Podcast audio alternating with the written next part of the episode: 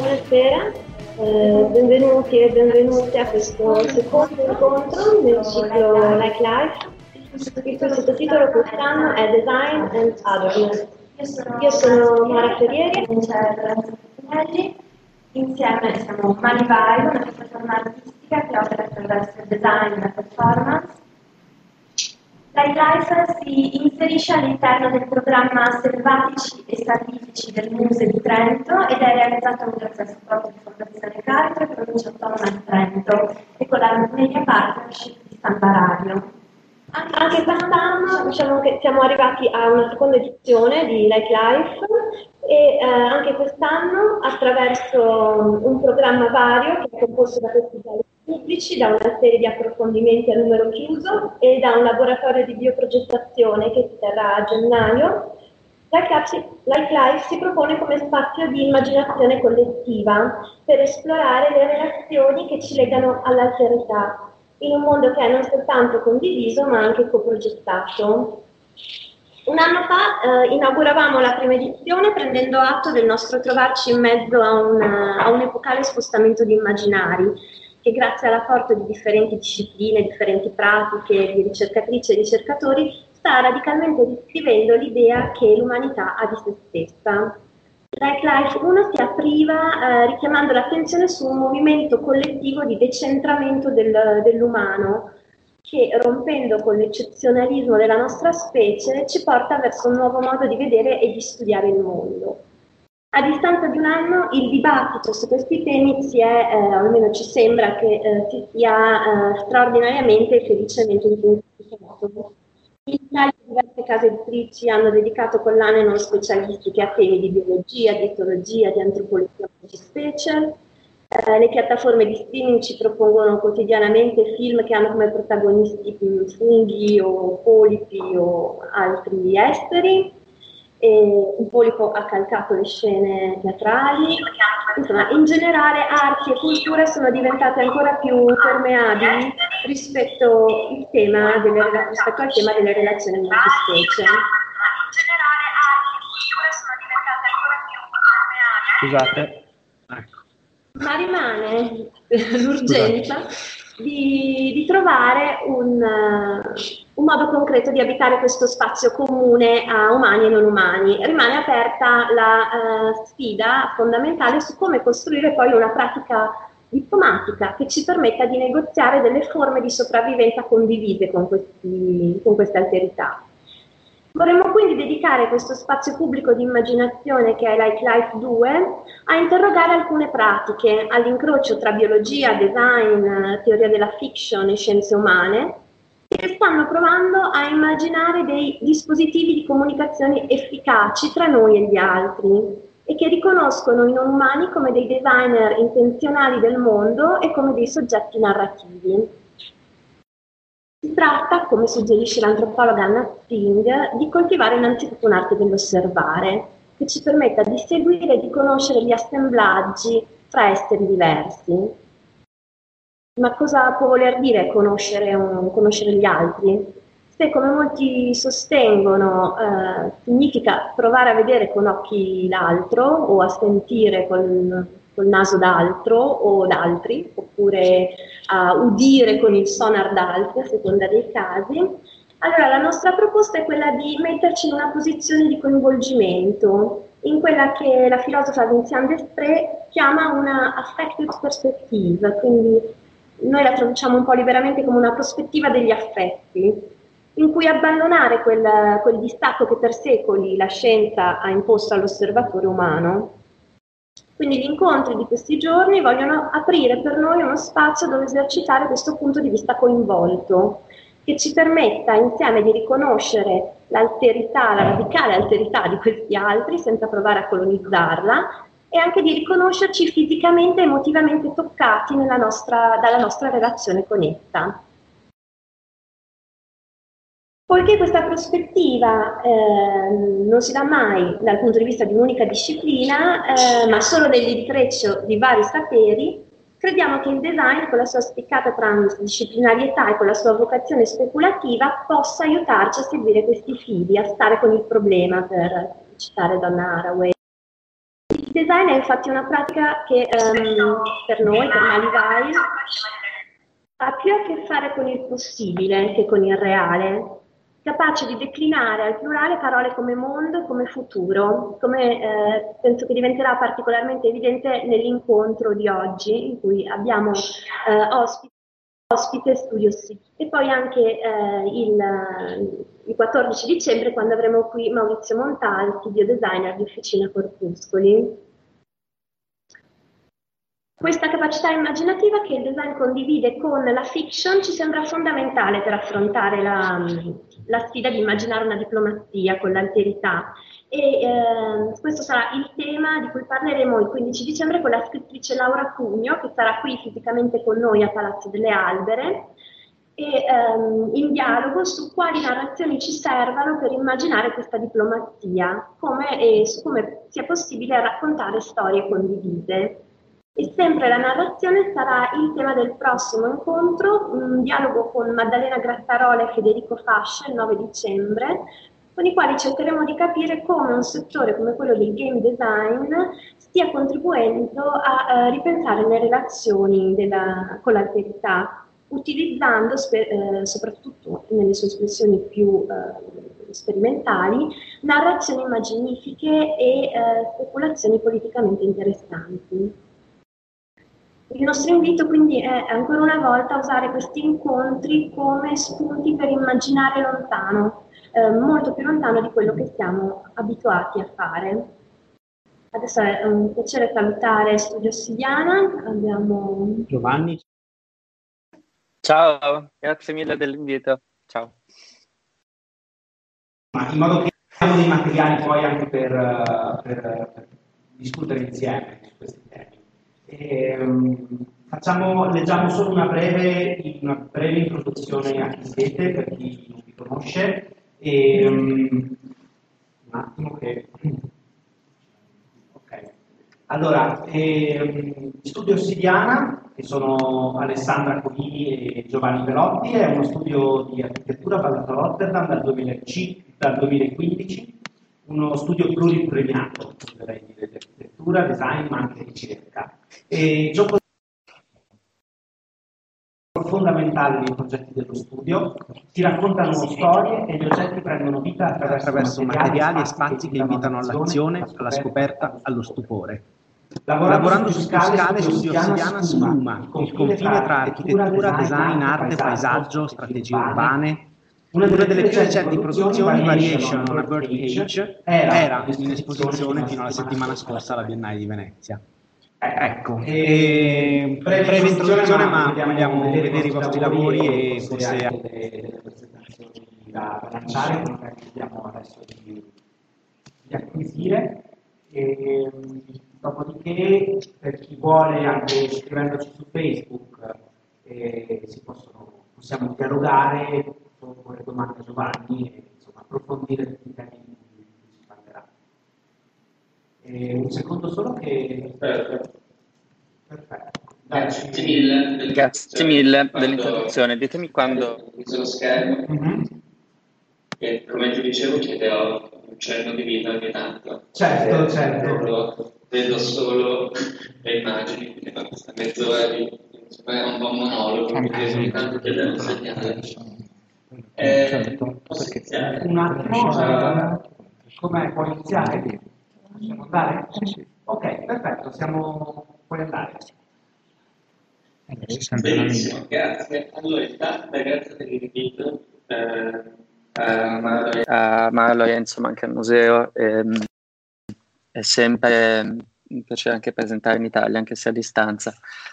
E oggi ehm, vorrei, far, vorrei parlare di, in realtà di un po' forse di un approccio al lavoro eh, e riflettere magari su alcuni temi, su quello che per noi è importante e significativo nel lavorare come, in realtà come architetti e designer. Poi io e Alessandra siamo entrambi, siamo entrambi architetti, abbiamo studiato in Italia e in Olanda, ma siamo lavorati entrambi in architettura, in qualche modo secondo me abbiamo un metodo architettonico, anche se poi forse lavoriamo a scale diverse. E vorrei parlare di quattro progetti un po' come un modo per riflettere sull'architettura come forma di mediazione e in qualche modo su come forma di progetto per l'incontro tra persone, ma in maniera uh, a volte involontaria, a volte volontaria, anche con specie diverse. E forse ancora di più in realtà, um, e questi erano temi a cui accennavi, mi hanno fatto molto piacere, in realtà anche un incontro tra scale diverse, cioè tra lo spazio, in qualche modo secondo me che passa tra le scale della rappresentazione e le scale dell'azione, che sia su un territorio rispetto ad un altro, ad un altro corpo, ad un'altra persona, ma anche diciamo forse nello spazio tra scale quasi quantitative, scale più intime o sentimentali. Spero che facendo vedere un po' di lavoro queste cose sembrano un po' meno vaghe.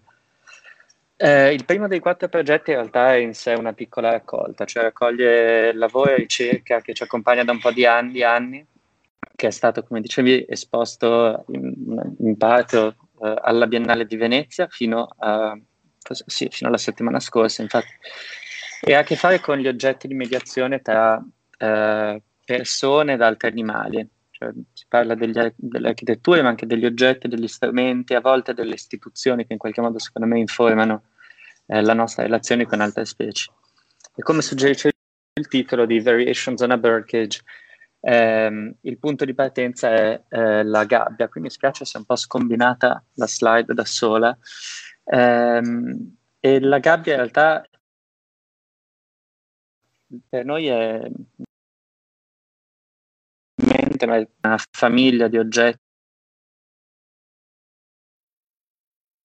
che va dai tespoli alle mangiatoie, persino alle trappole, eh, che si allarga verso altre scale. Eh, il pensiero della gabbia, secondo me, il pensiero poi delle voliere, degli zoo e a volte anche forse la, l'impronta che c'è dietro di alcune istituzioni più grandi, come dire delle aree protette o dei parchi nazionali. Però comunque per partire da un oggetto un po' più semplice e comprensibile che in realtà di fondo ha come obiettivo quello di permettere o di costringere qualche forma di coesistenza o di codificare un po' la relazione tra umani e non umani. Poi non umani in realtà ehm, noi siamo particolarmente interessati eh, nel nostro rapporto insomma, in qualche modo ehm, questo perché pensiamo che in qualche modo gli uccelli siano, forse più di ogni altro animale, siano vettori di metafore, abitano questo, sono in ogni cultura tra il cielo e il suolo, cioè tra la terra e il paradiso. E poi sono anche ovviamente molto letteralmente vicini a noi, nel senso che questa globalizzazione della natura eh, che insomma in qualche modo segna il XXI secolo è certamente opera dell'uomo, ma gli uccelli probabilmente sono secondi per migrazione, dispersione dei semi, adattamento e così via. E poi penso che, siano, eh, che ci sia questa sorta anche di una strana intimità con questi animali che pure ovviamente sono incredibilmente distanti da noi, siamo separati da milioni di anni di evoluzione, posto che siamo che ci sia qualche, qualche discendenza comune, cosa che non è neanche certa, però in qualche modo penso che la, la, la nostra musica nasca dall'imitazione degli uccelli, che in qualche modo la musica precede a sua volta il linguaggio, quindi forse anche qualcosa che ci portiamo dentro. E, e, ehm, e poi c'è, questa è una piccola parentesi, però il nostro lavoro, in qualche modo le, l'inizio del lavoro, poi eh, che ha dato forse un po' l'impronta eh, ai progetti che, che, che, che farò vedere, in realtà è un interesse verso forme di, diciamo, quasi di coabitazione, cioè forme di coesistenza cioè, non utilitaria, cioè che guardassero a questo rapporto con gli animali, di guardare a questo rapporto con gli animali non solo come una fonte di, can- di, di calorie, di cibo, che mm, ovviamente è una linea che secondo me diventa molto difficile da tracciare, questa tra, diciamo, tra l'uso e il desiderio o il, l'utile, l'utile e il non. Però mh, mm, a noi è interessato particolarmente riflettere su animali, in cui sono, qui sono tutti pappagalli, tenuti per compagnia o per ragioni di affetto o per altri motivi, che secondo me sono interessanti perché mostrano queste continue interferenze tra l'utilità e il piacere, tra la forma e la funzione, come queste cose siano un intreccio, no? non sia uh, l'una che precede l'altra. E comunque in queste, tre, in queste tre immagini quello che si vede in realtà è una sorta di microstoria della presenza dei pappagalli, almeno in Europa. E, e secondo me è interessante far vedere come questa sia in realtà molto antica e mostrano una strana progressione, progressione che si illustra anche un po' come questi animali vivano tanto nelle nostre case, in qualche modo, adesso sempre di più anche nelle nostre città, almeno alcune specie, quanto nel nostro immaginario. Eh, sembra che pappagalli e altri uccelli dall'Asia e dell'Africa fossero relativamente comuni fino eh, alla caduta dell'impero romano. L'alessandrino, che è questo pappagallo che è considerato una specie invasiva in molti paesi europei, eh, ci sono, sono, anche in Italia, sono in Inghilterra, in Olanda ce ne sono tantissime, è considerato una specie, una peste, no? una, una, una, un animale che, che crea un rischio in molte città europee, ma sembra, sembra, che uno dei miti, almeno che circondano il suo arrivo, è il nome stesso, sembra che siano stati portati da alcuni dei generali di Alessandro il Macedone, a Macedone al loro ritorno eh, dalle campagne in Asia. In qualche modo l'idea che questi uccelli fossero in realtà fino alla caduta dell'impero romano relativamente eh, comuni e man mano che spariscono dalla, come presenze fisiche, almeno dalle, dalle, case, sicuramente dei più delle, delle, dei, dei, nobili, no? non erano certo, ehm, erano sempre un, una, un, un, simbolo anche di, di, di potere, no? Però man mano che spariscono, diciamo, nella carne, in qualche modo entrano nel mito, per cui ritornano eh, sempre di più come allegorie, come simboli, ritornano dipinti nelle miniature, spesso nel ruolo di testimone, ehm, e finché non ritornano poi come veri animali da compagnia, questa volta non solo per la nobiltà o per una microscopica elite, ma per una crescente classe, classe borghese, no? dove forse prendono di nuovo altri significati. Sono animali che venivano portati dalle colonie, sono, diventano simboli di, anche di ricchezza e portano con loro tante altre cose. Portano l'idea, credo, credo eh, con loro portano l'idea di un modo molto diverso forse di pensare a quello che è il territorio, a quello che è lo spazio, cioè l'idea eh, che il territorio sia molto di più di un'entità geopolitica no? Del, dello Stato-nazione. Un uccello il territorio può essere una ruota, può essere un suono, lo spazio che serve per nutrirsi, per vivere una stagione, una vita con altri. No? E poi portano ovviamente alcuni, alcuni eh, significati, alcune immagini più, più sinistre, più cupe, cioè il peso delle metafore in questi dipinti che sto facendo vedere mi sembra forse abbastanza evidente, non è solo l'uccello che c'è nella, nella, nel dipinto, ma rappresenta in qualche modo un'idea um, abbastanza oppressiva, forse anche di, di domesticità, eh, molto forte, di nucleo familiare, del ruolo della donna e così via. Parte delle gabbie degli uccelli ancora sembrano fatte come delle schematiche per gli umani. Quindi in qualche modo eh, penso che ci siano un sacco di cose che succedono con queste gabbie. Eh, sono posti dove secondo me costruiscono alcune idee di natura eh, e dove le rappresentiamo ma in qualche modo le mettiamo anche in atto perché queste, le gabbie e le voliere sono in sé dei microecosistemi, no? hanno flussi di energia, si sviluppa insomma vita e morte, hanno bisogno di manutenzione di posti di trasformazione. Questo è il momento in cui faccio un controllo. Sto parlando da solo. Certo, no, no, ti stiamo seguendo con passione. Benissimo. E, e dicevo, insomma, e dicevo, insomma c'è, quindi c'è questo tratto evidentemente, diciamo, eh, più cupo sinistro della, della gabbia che eh, però in qualche modo ribadisce anche secondo me questa capacità abbastanza eccezionale, che è quella di al contempo di rappresentare una certa idea di mondo, ma allo stesso tempo di agire sul mondo, di essere la cosa in sé e un modello della... E questa, è, questa immagine in realtà è legata a un'idea in cui... Uh, eh, suggerita da, da, Michel Foucault, in cui suggerisce che Jeremy Bentham, che è l'architetto del Panopticon, che è questa prigione ideale progettata in modo che un singolo carceriere potesse controllare centinaia di detenuti. Ecco, che Bentham avesse in realtà le voliere, e le gabbie della, della, di Versailles di Luigi XIV in modo progettato il Panopticon.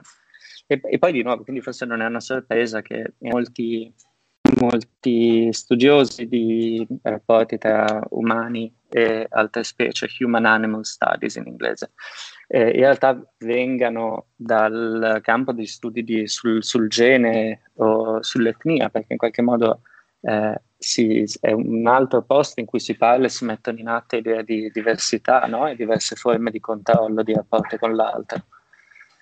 E, ehm, e secondo me il motivo in realtà soprattutto in inglese, questo accennavo prima nella nostra conversazione un po' la difficoltà con alcune parole, secondo me è abbastanza nel passaggio dall'inglese all'italiano, perché l'inglese è abbastanza preciso su alcuni termini, in italiano spesso mi manca eh, la parola esatta, però il modo in cui definiamo queste altre specie, che poi siano, che poi siano aliene, native o non native, sono ovviamente le stesse che, eh, che, con cui ci riferiamo ai nostri simili, no? e viceversa. E queste slide, che, queste raccolte di immagini, di, di, di, titoli di giornali, in realtà ce ne sono centinaia, basta tenere un attimo gli occhi aperti, se ne notano centinaia. Sono tutte storie di mh, eh, animali in qualche modo che vengono introdotti o rimossi da un, ambiente, da un certo posto, cioè da uno spazio, che sono, sono condannati ad essere sterminati o ad essere salvati, da, salvati dall'estinzione. Cioè sono secondo me storie di animali che si muovono l'interno e l'esterno di gabbia a volte abbastanza letterale e così facendo passano attraverso una serie di categorie culturali molto pesanti e molto potenti anche. Cioè, qui di nuovo in inglese sarebbe il domestic pet, pest, feral, cioè le specie eh, selvatiche, inselvatichite, eh, domestiche, native, non native e così via. Domestico soprattutto in inglese poi è proprio l'animale di, di cui sono stati selezionati i geni, cioè non è l'animale che vive nella casa, l'animale su cui è stata operata una selezione di solito intenzionale eh, per diverse generazioni. Ecco. Quindi questo, questo già una certa confusione, che non è una sola confusione, è una confusione etica, cioè quella del tenere gli animali incarcerati o eliminare le specie invasive, ma è anche proprio una confusione estetica, cioè ci sono una serie di dispositivi, di spazi, di parole, di oggetti che usiamo per dare un po' di senso al mondo, senso al mondo e non ci aiutano più di tanto che in questo caso secondo me ci falliscono un po', e lasciano un sacco di domande un po' aperte. Eh, per esempio, cosa vuol dire addomesticare quando in qualche modo abbiamo addomesticato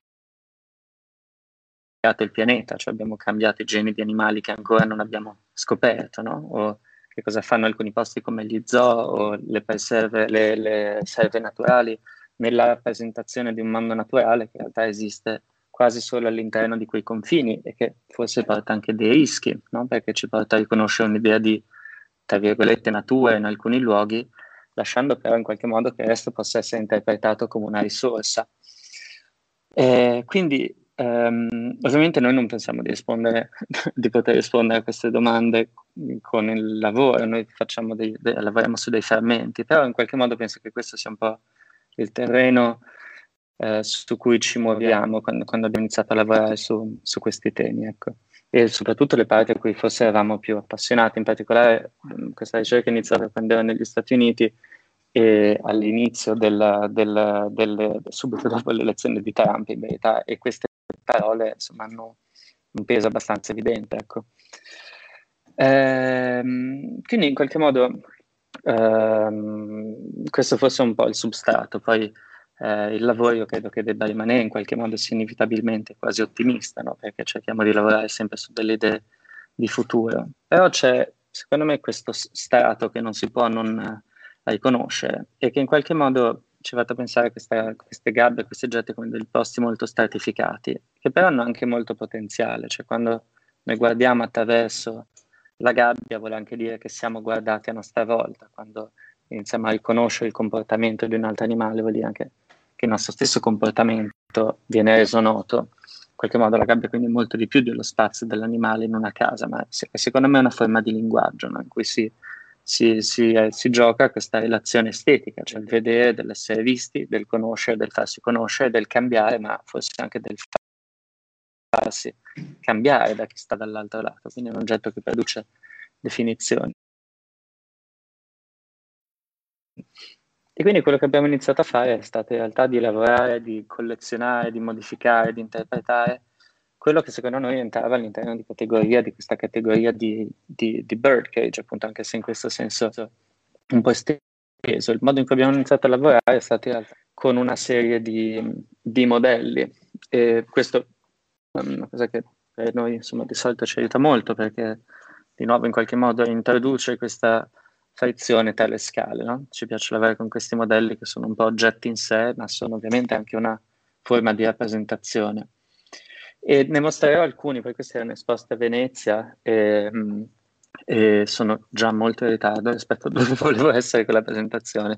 Questo qua forse è uno che, che magari immagino che sia noto ad alcuni, sono il modello dei roccoli, eh, che, che, sono abbastanza comuni insomma, nel nostro territorio e secondo me sono un esempio interessantissimo.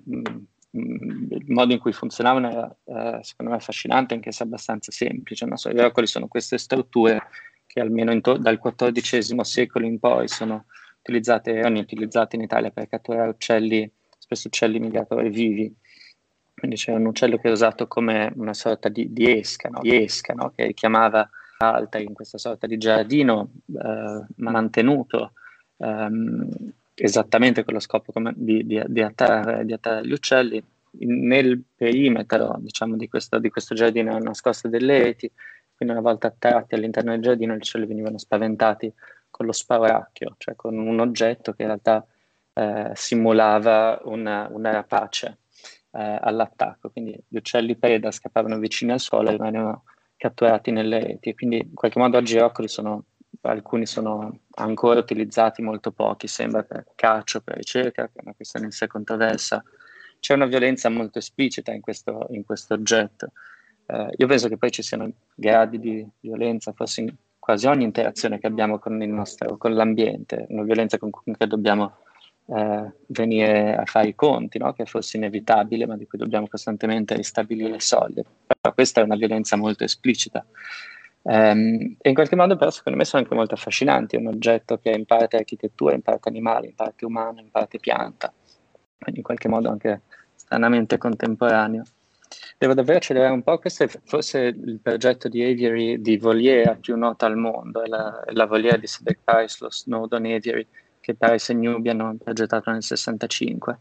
E quello su cui in realtà mi volevo soffermare non era tanto sulla, sulla tensostruttura che è molto nota ed è forse il tratto più iconico del progetto, ma in realtà è sulla base su questa roccia artificiale che in realtà già all'epoca del progetto era quella che era stata più contestata perché era tra virgolette innaturale, no? era eh, un blocco, una scultura in, in, cemento armato e questa era quella che era destinata a diventare la vera voliera, cioè la struttura metallica doveva essere rimossa nelle intenzioni di Paris e Newby per lasciare spazio ad una gabbia aperta in cui l'unico bordo fosse di fatto il territorio che gli uccelli della collezione dello zoo avevano stabilito per se stessi all'interno della voliera. Uh, questo non è mai successo. Quindi in questo caso questo è forse il modello più letterale che abbiamo portato. Ecco. Eh, queste sono, sono torri per pipistrelli sono, e queste due in particolare sono due secondo me abbastanza affascinanti, vengono dallo stesso brevetto eh, di, un ingegnere, eh, di un ingegnere americano e che poi è stato riproposto in Italia, acquistato e brevettato in Italia da un generale dell'esercito italiano, questo prima della seconda guerra mondiale, negli anni 30. Eh, l'americano era Campbell e l'italiano era Marieni. In qualche modo portano con sé una delle prime idee, secondo me, di, di quello che oggi chiamiamo servizi ecosistemici, almeno una prime almeno istituzionalizzazione di questa idea.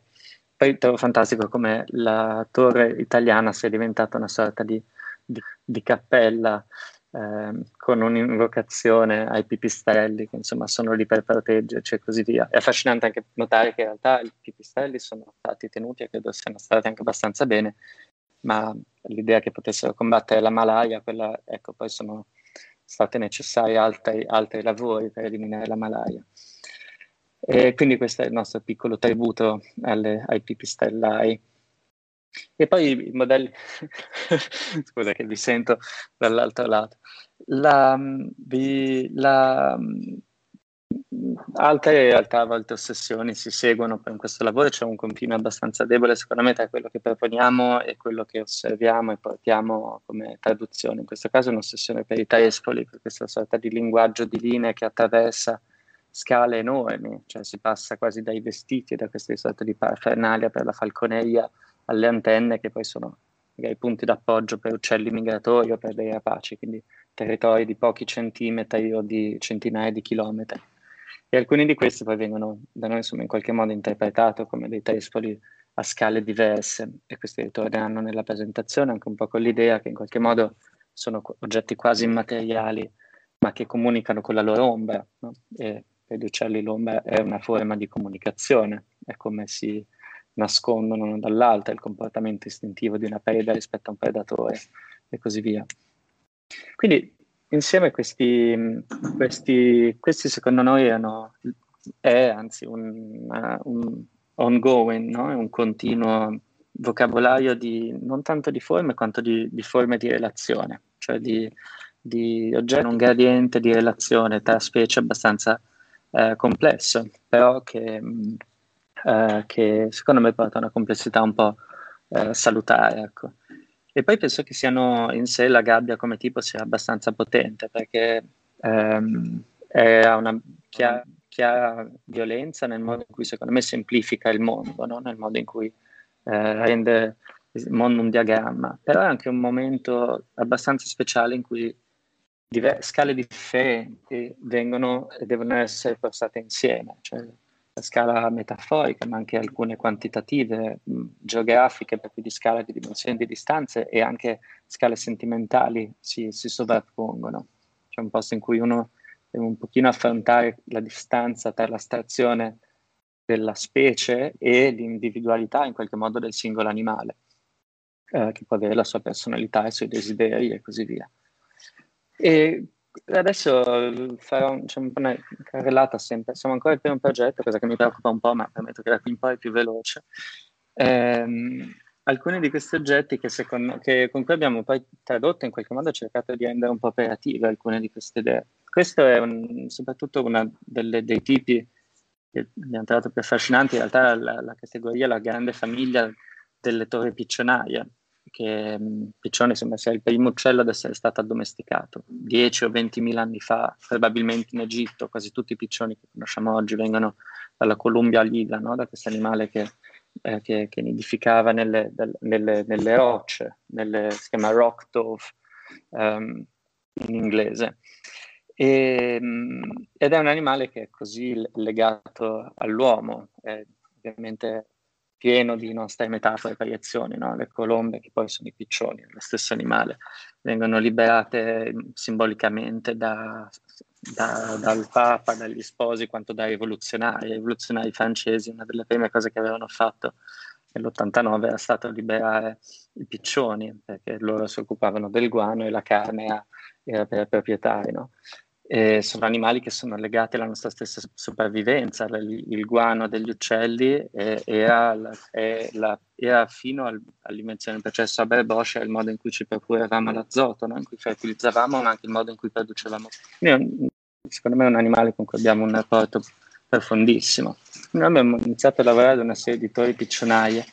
La prima volta abbiamo la Van Eyck Academy, che è, una, è un'istituzione, una residenza molto bella a Maastricht. Eh, occuparsi dei piccioni seriamente richiede una dedizione che è un tempo, che, un tempo che la mostra non ci dà. Ci siamo accorti che le anatre che invece vivevano in quel giardino, in quella zona, in realtà non si facevano problemi a utilizzarle. E poi ne abbiamo proposto una seconda che è stata esposta, è stata installata quest'estate eh, fino a poche settimane fa alla Biennale, che è nel Giardino delle Vergini, che è una torre piccionaria metallica, in qualche modo faceva un po' eco alle torri ai campanili della città e mm, insomma vestita come un uccello con tanto di, di becco grondaia e colonne zampa, in qualche modo dedicata allo stermo di piccioni veneziani, un po' un cavallo di Troia per l'animale forse più amato dai turisti e più odiato dalla sovrintendenza, eppure così profondamente parte, eh, in qualche modo una specie così legata ai nostri desideri. Mi sentite ancora? Da solo. Quindi dicevo una... benissimo, dicevo una specie legata al modo in cui abitiamo il mondo, anche se letteralmente addomesticata, nel senso un animale che abbiamo selezionato in buona parte noi, anche veramente selvatica, no? cioè in qualche modo fuori dal nostro controllo. Devo un po' accelerare, ma volevo mostrare questa, almeno su questo progetto, questa è una piattaforma che abbiamo sempre inizialmente sviluppato per la Nike Academy, prodotta con una serie di materiali commestibili che in qualche modo diventasse, fosse a sua volta una stazione di territorio, no? fosse un po' la mappa dei campi, ma anche un oggetto, diciamo, uno a uno, no? che fosse una superficie in cui davvero poter negoziare con un uccello domestico, non eh, la, la, la, l'uso e la proprietà degli spazi. che poi è stata sviluppata per la Biennale di Venezia in una piattaforma più ampia. Devo dire che questi continui rimandi dell'apertura della Biennale hanno avuto delle conseguenze, quindi ogni paio di mesi noi aggiungevamo qualche modulo, avevamo qualche nuova tile da testare. E alla Biennale, questa era una delle due installazioni, la seconda era la Torre Piccionaia, in realtà era un po' questa l'idea, cioè l'esercizio di portare insieme queste scale diverse, i tespoli che eh, poi noi viviamo con un pappagallo, in realtà forse questa serviva come premessa, eh, il tespoli che in realtà usa il nostro pappagallo che si chiama Coco in studio, le torri piccionarie che avevo mostrato, la piattaforma, i modelli che in qualche modo componessero un paesaggio, ehm, un paesaggio di, di, progetti a scale, o un progetto a scale diverse. Ecco. Ehm, devo davvero un pochino muovermi più velocemente. Quanto tempo abbiamo? Ancora dieci minuti? O siamo... Benissimo, allora, perché io pensavo di essere più veloce a presentare in italiano, invece dovevo tenerlo in considerazione. Allora, questi, questi sono alcuni oggetti che abbiamo prodotto in studio, in realtà, e sono eh, secondo me importanti da mostrare perché, appunto, come dicevo, il progetto è anche eh, sempre, secondo me, almeno personale, non nel senso che ha a che fare con me Alessandra, ma a che fare anche con la scala dell'individuo. Ecco, questi sono una serie di mobili eh, ispirati a questa Quack Furniture, a questa, questi mobili tra- molto tradizionali americani, un progetto che è iniziato quando ero negli Stati Uniti, eh, che poi abbiamo iniziato a dedicare noi stessi e, nostro, e, nostro, e a Coco, che è un, un nostro pappagallo, un Amazon Ratex che viene da Rijswijk, qua vicino, qua vicino a Rotterdam. E, um, vengono da questo genere di, di, di, mobili che secondo me è assolutamente fantastico, pratico, ma completamente stravagante, con cui, su cui abbiamo iniziato a fare una serie di variazioni eh, per noi e, e, per lui. Insomma, questo è stato un po' il nostro progetto del primo lockdown, eh, quando eravamo da soli in studio eh, l'anno scorso, che adesso è continuato. Uno di questi è anche esposto a Venezia. Quindi, ehm, questo è, il, eh, questo sì, sembravano tanti, però questo è Variations in a Birdcage, cioè un po' un estratto di quello che abbiamo eh, portato poi alla Biennale, della ricerca che abbiamo portato a Venezia. Il Bird Palace è un progetto che è nato più o meno nello stesso periodo e che poi ha visto la luce anche quello le, quest'estate. Eh, c'è stata questa sorta di timida ripresa di apertura e questo devo dire, tutti i progetti che sto facendo vedere oggi, o almeno i progetti che faccio vedere oggi, sono un po' legati a questo periodo. Il Bird Palace eh, è un'idea di uno spazio eh, pubblico per, progettato per un parco, per Wonderpark, che è uno dei parchi più noti di Amsterdam, a sud-ovest della città. L'idea di progettarlo come una sorta di spazio di incontro tra gli uccelli e di nuovo appunto quelli nativi, autoctoni e non invasivi, selvatici e così via, e la popolazione umana, cioè il suo analogo di residenti e pendolari, studenti e turisti e così via. E l'idea di fare uno spazio che potesse essere in realtà quasi solo esplorato a distanza, cioè che potessimo guardare quasi solo come bird watchers, cioè in qualche modo in cui non fossimo noi eh, al centro e che si guardasse, si rimanesse un po' di tempo e costruisse un po' di confidenza verso gli uccelli che abitavano questo giardino. L'idea è un po' legata a fare una sorta di anti-lusto. Filustro erano questi giardini della nobiltà che nella Golden Age olandese, no? nella, nella, campagna olandese, erano spazi eh, dei giardini privati a cui si arrivava solamente in barca. Ecco. Questo è il nostro un po' più stravagante, puntuato da questi tespoli alti, come con le pance piene di semi e i, e i becchi in cui si può nidificare, e a terra una montagna di suolo di fatto in cui questi, questi, queste montagne di semi in realtà venendo mangiati e poi espulsi dagli uccelli in qualche modo rende gli uccelli stessi giardinieri di quest'isola, no? fertilizzano e disperdono i semi e così via. Eh, di solito di nuovo le anatre sono le prime ad arrivare, poi credo ocche egiziane, anche loro abbastanza eh, arroganti il più delle volte, piccioni, corvi gazza ci hanno sempre messo un sacco di tempo. E, ehm, in qualche modo eh, l'idea di questa installazione in cui i visitatori non potessero veramente raggiungere, ma cioè, fosse quasi solo accessibile quasi solo agli uccelli e che diventasse poi questa sorta di eh, panopticon invertito, no? in cui noi siamo un po' all'esterno e noi insomma, in qualche modo magari autori del, della pianta, della mappa, poi dobbiamo trovare il modo anche di uscirne. Ehm, molto rapidamente faccio vedere un ultimo progetto, che è un progetto eh, che abbiamo, su cui abbiamo lavorato sempre quest'estate, i progetti che vogliamo stare stasera erano tutti di quest'anno. Credo di dover saltare l'ultimo, ma magari emerge nella nostra conversazione più tardi. Il progetto si chiama eh, Utomusverket, che in svedese vuol dire qualcosa come il fare pubblico, ed è un progetto per, che ci è stato commissionato da ArcDesk, che è il Museo di Architettura e Design nazionale eh, svedese, e, è progettato come un'installazione per la stagione, per, la per, per l'estate di, di, quest'anno. È stato eh, attivo, adesso verrà installato in maniera permanente in un'altra parte della città, eh, credo entro la primavera dell'anno prossimo. E da noi è stato immaginato in qualche modo come una sorta di giardino minerale che fosse anche un calendario astronomico, cioè in, in cui camminare all'interno del giardino fosse letteralmente camminare all'interno di una mappa in cui si riconoscessero gli assi, posizioni di tramonto eh, e alba rispetto al solstizio, all'equinozio, eh, icone di ombra e di luce, eh, che però quindi avesse questa scala diciamo quasi planetaria, ma anche una scala estremamente terrena, eh, terra, sabbia, pacciame, sono una serie di materiali che fanno una specie di mandala eh, di suolo scavabile e modificabile.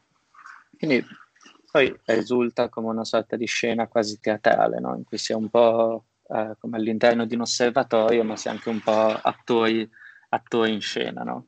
in cui uno spazio in cui ogni azione diventa in qualche modo una, una performance. Ecco. Questo era il nostro, eh, diciamo, l'ognomone umano all'interno del, del, del sundial. Ehm, e l'idea in qualche modo di lavorare su questo giardino che potesse accogliere persone ovviamente, ma che potesse eh, invitare a rapporti altri con altre specie. ed è stato un progetto abbastanza sorprendente, ovviamente iniziato con una serie eh, di ambizioni, forse anche da parte del museo, anche in qualche modo di rappresentare il territorio, eh, il territorio mh, mm, svedese. Questo era quasi un estratto di una foresta svedese curata in maniera maniacale da un vivaio locale eh, che pure apprezzava l'ironia dell'operazione ovviamente e forse il risultato più stupendo è stato tornare quest'estate e scoprire, eh, e scoprire questi girasoli giganteschi che avevano completamente occupato il giardino, probabilmente nati da alcuni snack salati che avevamo mangiati noi dalla cantina del museo durante l'estate. E, mh, in qualche modo è stato un progetto per un'installazione che abbiamo pensato come una sorta di proposta di coltivazione e di curatela, cioè in cui sia noi, ma soprattutto in realtà il, il, il team, il gruppo del museo, in realtà dovesse occuparsi e di, diventare un po', un po' giardinieri all'interno di questo spazio. Ci ha permesso anche di testare alcuni fermenti immaginati per la Biennale di Venezia, la piattaforma è stata questa prodotta in Olanda, poi portata, eh, portata a Stoccolma il progetto è iniziato, abbiamo ricevuto la prima chiamata il giorno della, della, in cui abbiamo saputo della morte di Enzo Mari, quindi abbiamo anche progettato un piccolo puzzle animale eh, interamente fatto con gli uccelli, un po' una sorta di tributo. E mh, col tempo e abbastanza rapidamente in realtà questo spazio è stato interpretato dalla, dalla, dalla, fauna dell'isola come un grande buffet abitabile, come un piatto pieno di semi, di conchiglie che pure fanno parte della loro dieta, no? danno una fonte di calcio, di fosforo e così via, piante acquatiche che hanno veramente una, una, una leccornia o una specie di spaccio all'aperto dove prende il sole. I, I curatori del museo sono stati intelligentissimi a capitalizzare sul, sul cuteness dell'operazione, quindi organizzavano sessioni di yoga con i piccoli di Gabbiano che poi erano lì sorvegliati a loro volta dai genitori. E anche queste variazioni poi su altre scale no? che forse ho introdotto prima. E chiaramente noi eravamo anche abbastanza preoccupati perché allo stesso tempo c'erano delle dinamiche eh, tra le specie di uccelli diversi, perché eravamo un pochino preoccupati dai gabbiani, per cui quasi la maggior parte degli altri uccelli erano preda ehm, e le famiglie di, di Anate e, e Oche sottostanti. E in qualche modo però ci ha fatto un po' riflettere, forse anche rispetto ai temi che sollevavamo prima, non su cosa tra la rappresentazione e l'azione, su come in realtà noi, in larga misura, il gruppo di ArcDest e il museo avesse dato la responsabilità di diventare davvero giardinieri di questo, di questo spazio, di negoziare tra i desideri di specie diverse, tra le persone, i visitatori e quelli delle piante, in qualche modo costantemente adattarsi e adattare la propria traiettoria rispetto a quello che, che, che, che, rispetto a quello che stava succedendo. Quindi forse in questo spazio tra la, la curatela e il, e, il, e il, giardinaggio credo che il progetto avesse trovato un po' la sua eh, dimensione. Io mi fermo qui perché ho usato già più del tempo che avrei dovuto e poi c'è un ultimo progetto. Uh, dell'evoluzione abbiamo provato a definire alcune parole fondamentali eh, lì nel caso della biologia per questa relazione con l'alterità e invece con te eh, queste parole si sono trasformate in spazi, un piccolo lessico di spazi di relazione con l'alterità. Quindi, quindi proprio è, è, un proseguire in qualche modo di, di un dialogo a distanza, eh, che è un po' il senso di questo programma.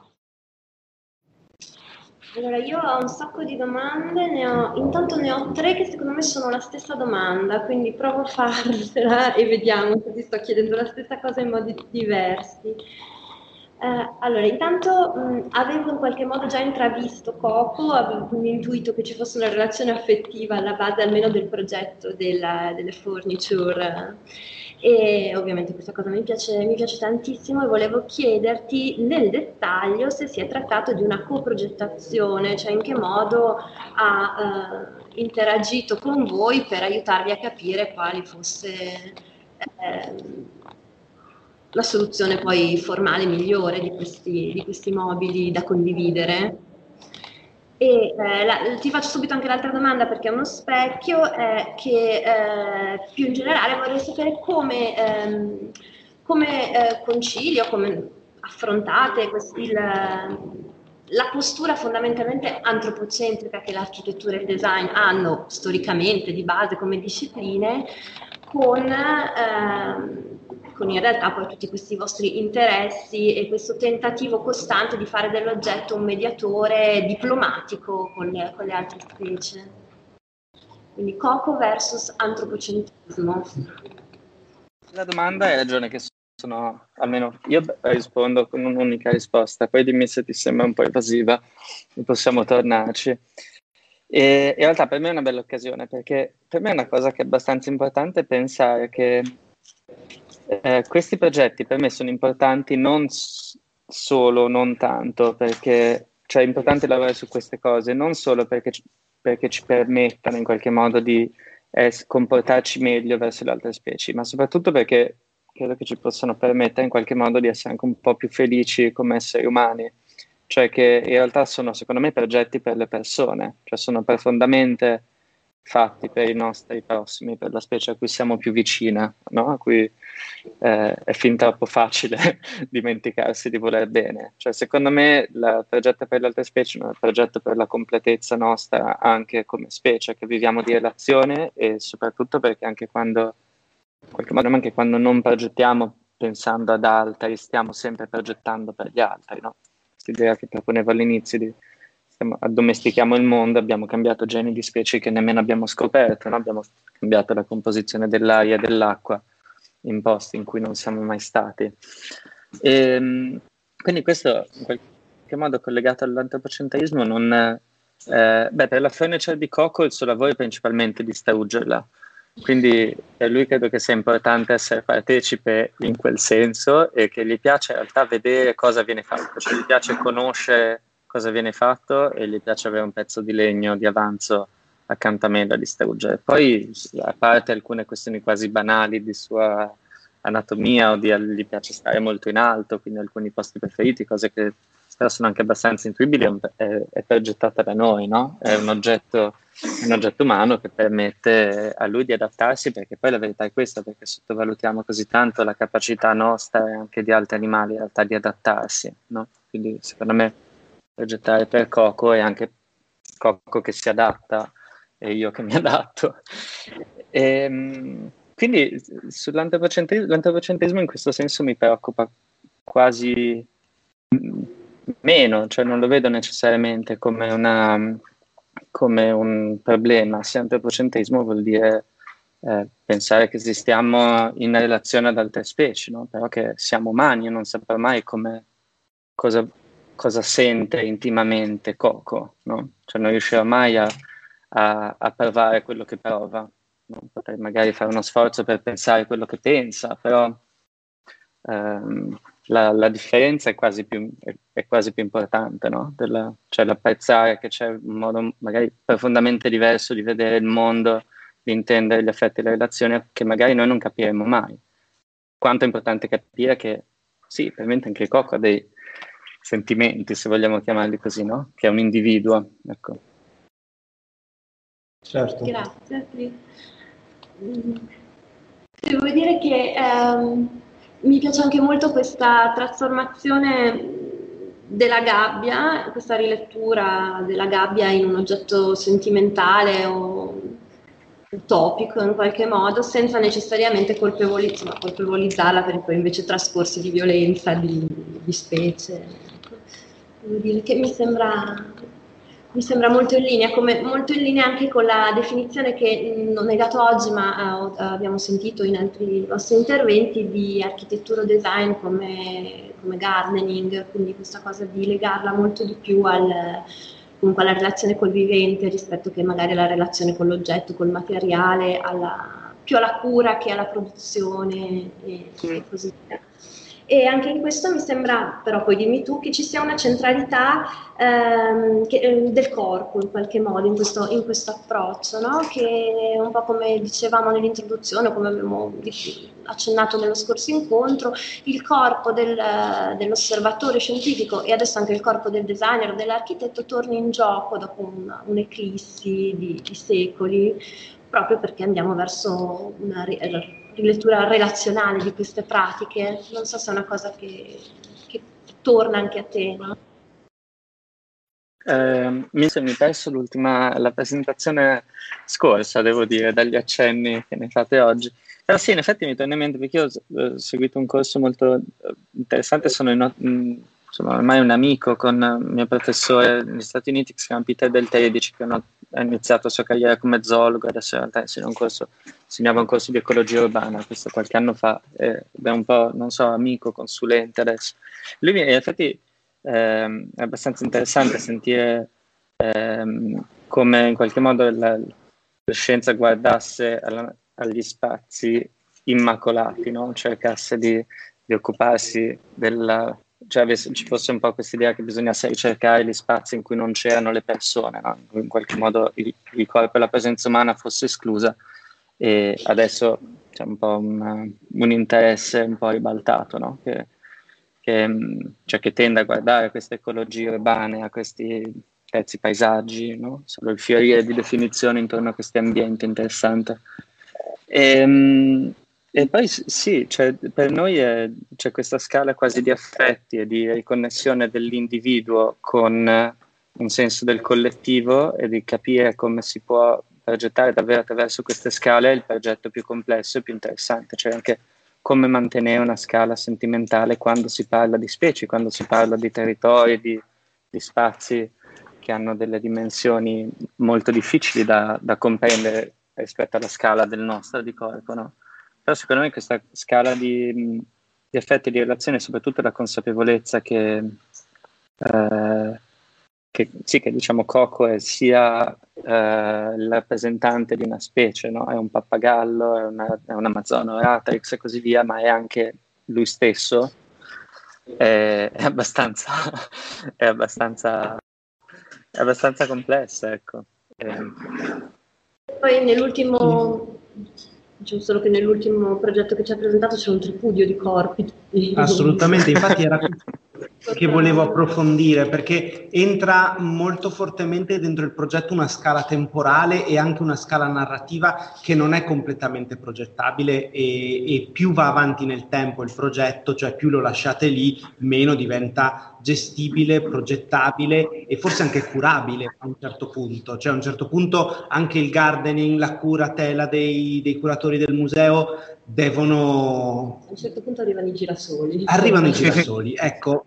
Poi quel progetto viene smontato e portato da un'altra parte e riparte, ma nel momento in cui, non lo so se ci siete ancora arrivati o se ci volete arrivare, eh, lo lasciate lì, temporalità diverse si intersecano e creano loro, i loro mondi dentro il vostro mondo progettato, fino ad impossessarsene, è loro, è una, mh, come succede nell'urbanità già. E, e quanto questo uh, influisce poi a vostra cioè influisce di rimando sui vostri progetti, visto che comunque voi continuate a lavorare su questo lessico e poi questo lessico diventa qualcos'altro, non è un progetto completamente nuovo quello che costruirete poi, dopo.